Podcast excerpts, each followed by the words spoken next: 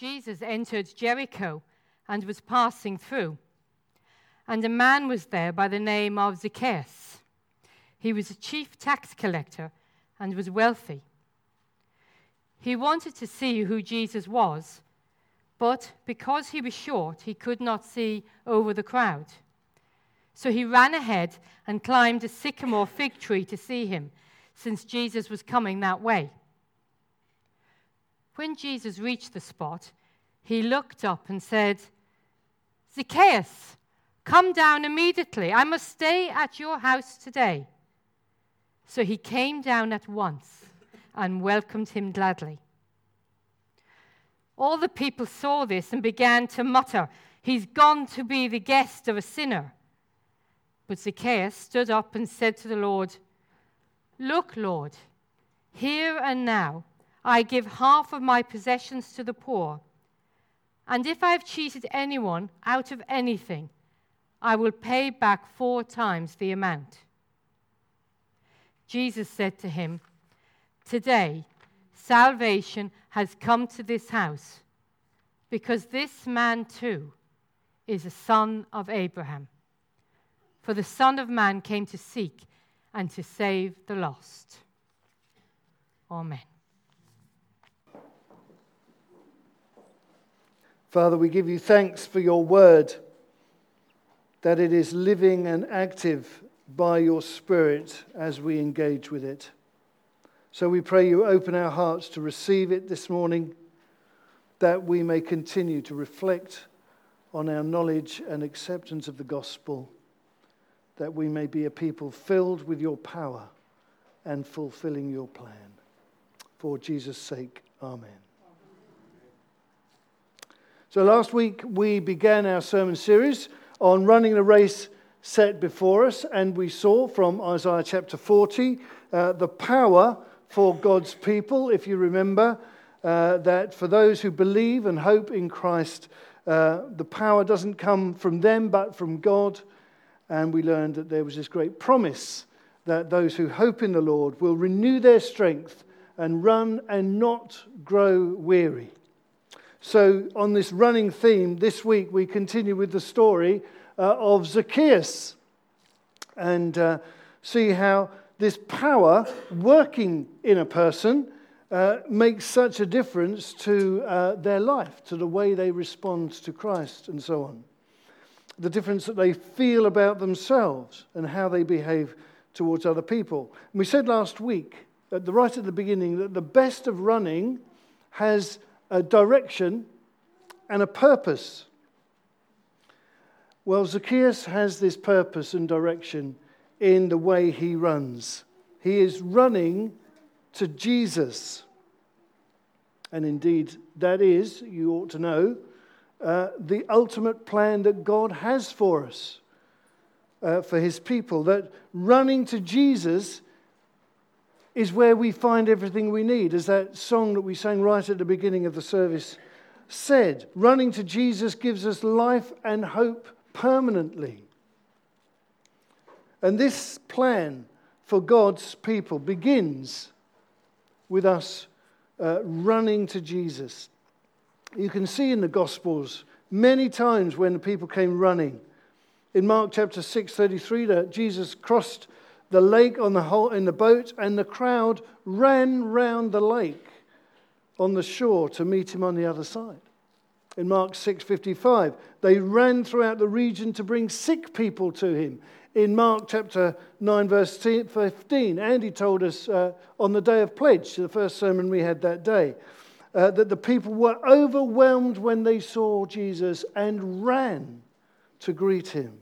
Running to Jesus it's God's plan for us. Running to Jesus like a man runs into a strong tower for protection. Running to Jesus because the good news he provides is that he gives us everything in our need. Running to Jesus because in him there is fulfillment for every human heart. And Luke 19, verse 1 says that Jesus entered Jericho and was passing through. He wasn't stopping around. He was on his way to Jerusalem to be crucified, and he wouldn't be coming back that, that way again. And we're very used to thinking, aren't we, about God, that there's always another chance. That kind of fits our comfort. God is so good that there's always another chance. If we don't get it right with Him this time, well, we can do it next time. But sometimes I believe there isn't another chance. The moment comes, and if you turn it down, it's gone and it will be gone forever. When Billy Graham came to this country in 1989, your own, Meadgate's own, Peter Nicholson, vicar at the time, went up to St. Mary's Church and he preached a sermon in which he challenged the congregation and said, Who are you going to bring to hear Billy Graham at the live link in the Elim Church next Saturday night? And uh, one of that congregation took it to heart. And they rang me up and they invited me. Would you come and hear Billy Graham next Saturday night? And even before the question was finished, I had the answer formed no.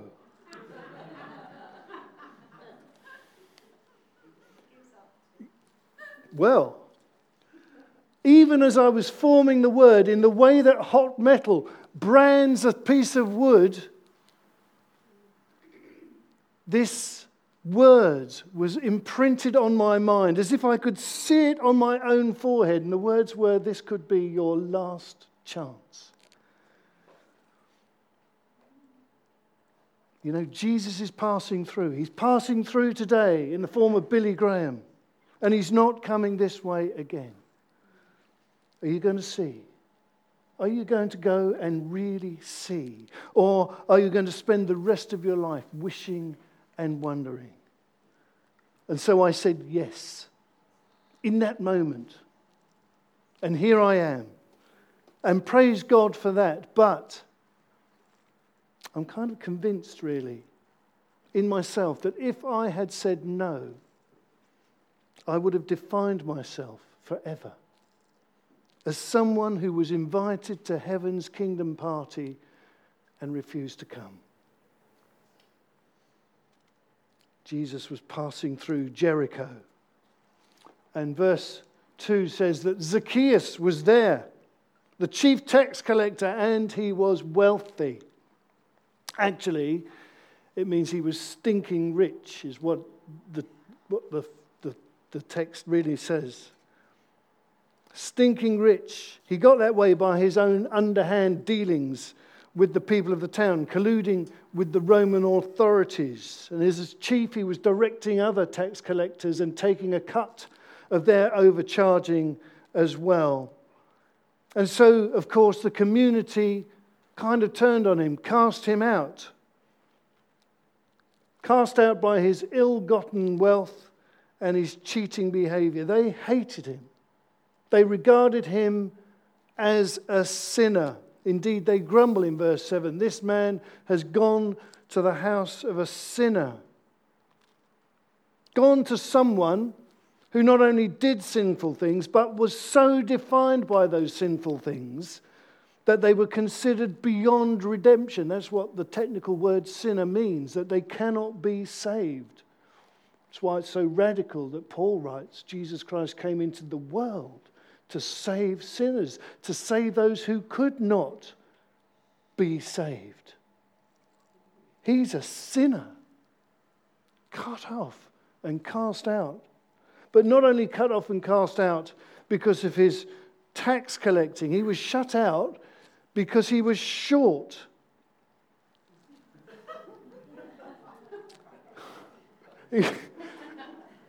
he, wanted to see who Jesus was, but because he was short, he could not because of the crowd. It says in verse 3. And there's many things, aren't there, that stop us running to Jesus. Or as Giles would put it, keeping the drains open. You know, that sense of the, the rain coming down and the drains being able to receive it all. There's many things that stop us running to Jesus. Maybe because it's something that we've done that hangs over us like a cloud of shame. What is it? What is it that you couldn't bear to voice because of the shame? That you think really in your heart that not even Jesus can deal with? Because that's what Jesus wants to deal with, that bit. Maybe it's something physical, on the other hand, like Zacchaeus. Maybe we can't get there. We're prevented from hearing or seeing. Maybe it's an inner thing. We don't feel that Jesus would be interested in us. We don't feel that we're good enough for Jesus. Or deep down, we're afraid perhaps that properly meeting with Jesus would make demands that we didn't want to face. Do you know, I think there's something in all of us that stops us running to Jesus.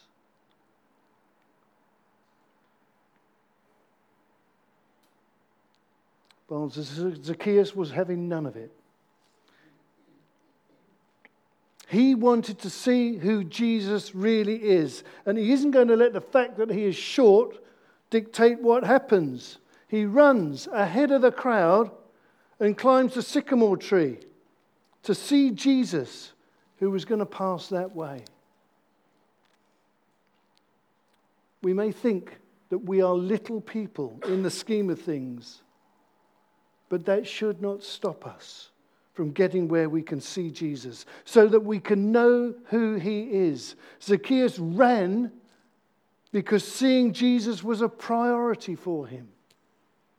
Nothing, nothing was going to stop him.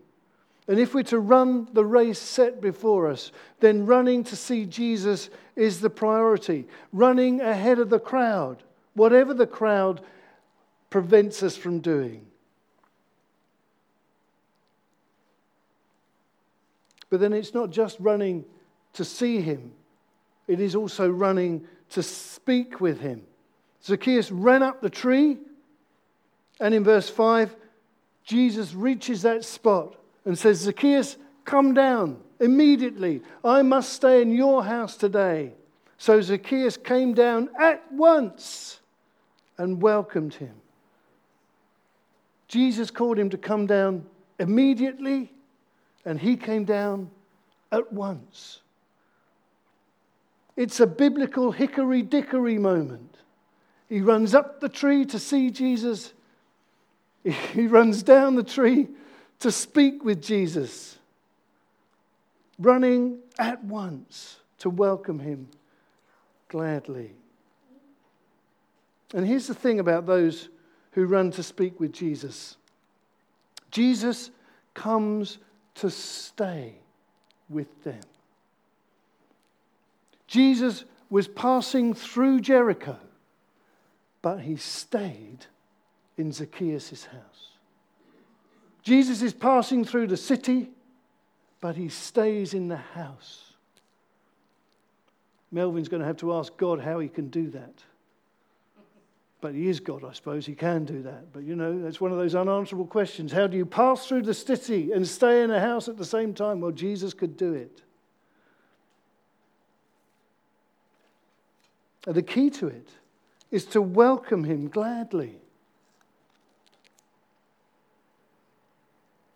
Run to speak words of welcome to him, and he is pleased to stay. And running to speak with Jesus is urgent, immediately, at once. Do it before anything else. Pray in the morning before you go to work, before the beginning of the day, and perhaps in the evening before you go to bed. Reading a bit of the Bible every day before you watch telly. Making sure you start the week on Sunday by going to church even when we're on holiday. Before you book a social night, be a member of a fellowship group of other people who run to speak with Him. Before you read a book, write a journal of the things that you have heard in your prayers or your scripture reading. If you're someone who likes running. Or, if you're like me, you don't mind a gentle walk, more sedentary. Use a word friend to repeat to yourself as you go along. Keep in time with your step. Jesus Christ, lover of my soul. Be welcome here, Lord Jesus. Or maybe a line of your favorite hymn or worship song. And as you jog along, just repeat it as it opens you up to the presence of Jesus with you. Because the third thing about Zacchaeus is that he ran down to serve. In the presence of Christ, he began to serve. You see, what Zacchaeus wanted, despite his money grabbing and cheating ways, what he wanted wasn't wealth, it was riches. And Jesus was able to give him the riches he wanted, the, the riches of the kingdom of God. It's a remarkable thing that Zacchaeus is remembered in the Bible. I mean, of all the people 2,000 years ago in the city of Jericho, why is it Zacchaeus who is remembered? Amongst all those other good people, we remember the one baddie, Zacchaeus. What a shock that he's the one. Surely there must have been a more deserving person than Zacchaeus to be remembered 2,000 years later, but apparently not. Who in our community of Meadgate might we consider least to be remembered into the future? Who is it that we steer clear of, that we dislike? Because the reason that Zacchaeus is remembered from all, from all those people is that he is a changed man. See, they're all there in the house all crowded in. And Zacchaeus stands up, and in verse 8, he says, Listen, sir, I'll give half my belongings to the poor, and if I've cheated everyone, anyone, I will pay back four times as much. It must have de- decreased his wealth by at least 50%.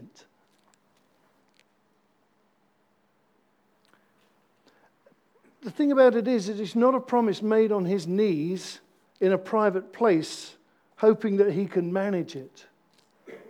It's a promise made standing up in front of everybody else and in front of Jesus. And they're going to hold him to account for it. And we did something similar on our day of pledge, didn't we?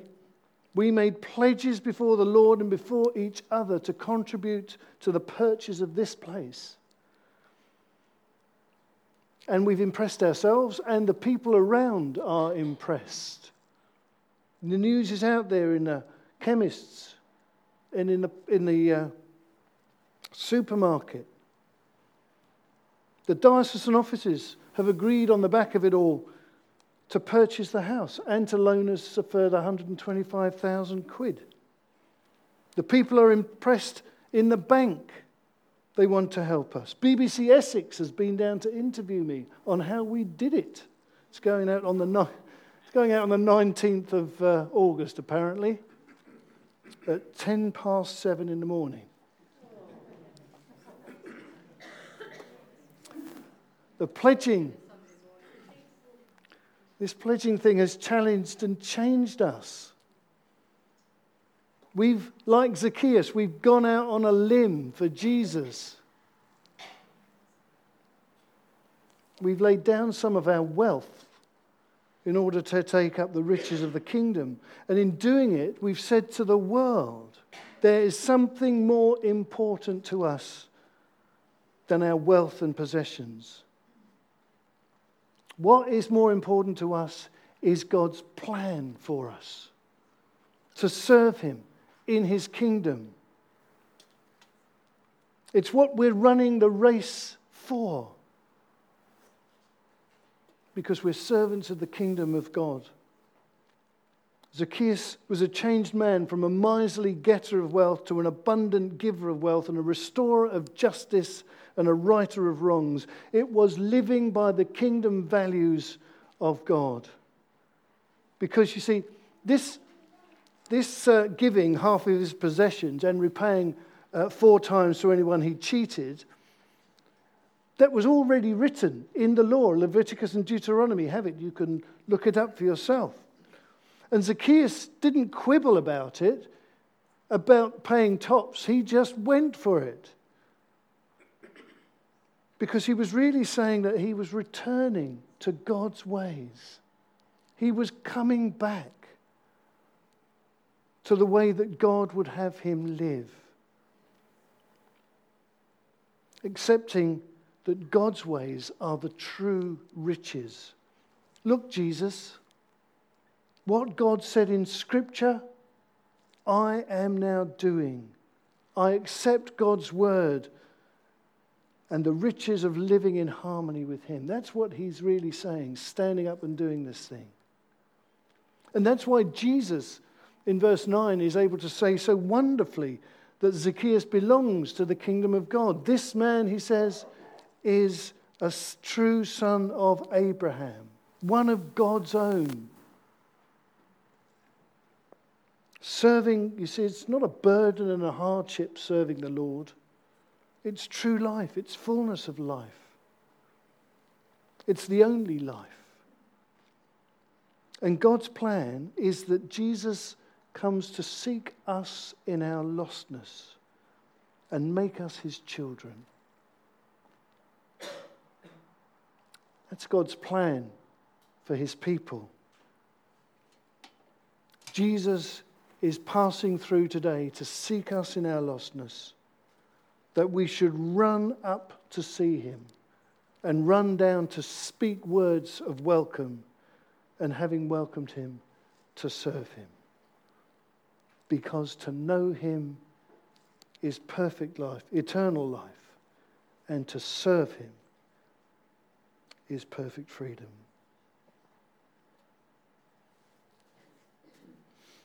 Can I just add to the words of knowledge that we heard earlier that it's important to go out on a limb for Jesus sometimes. And, uh, and I think here, maybe for somebody, stepping out to be prayed for is going out on a limb in itself. And others, maybe someone else is really uh, thinking about making a bold and big commitment, statement to the Lord, whatever that means for you. Going out on a limb for Jesus. If that's for you, do come and receive some prayer.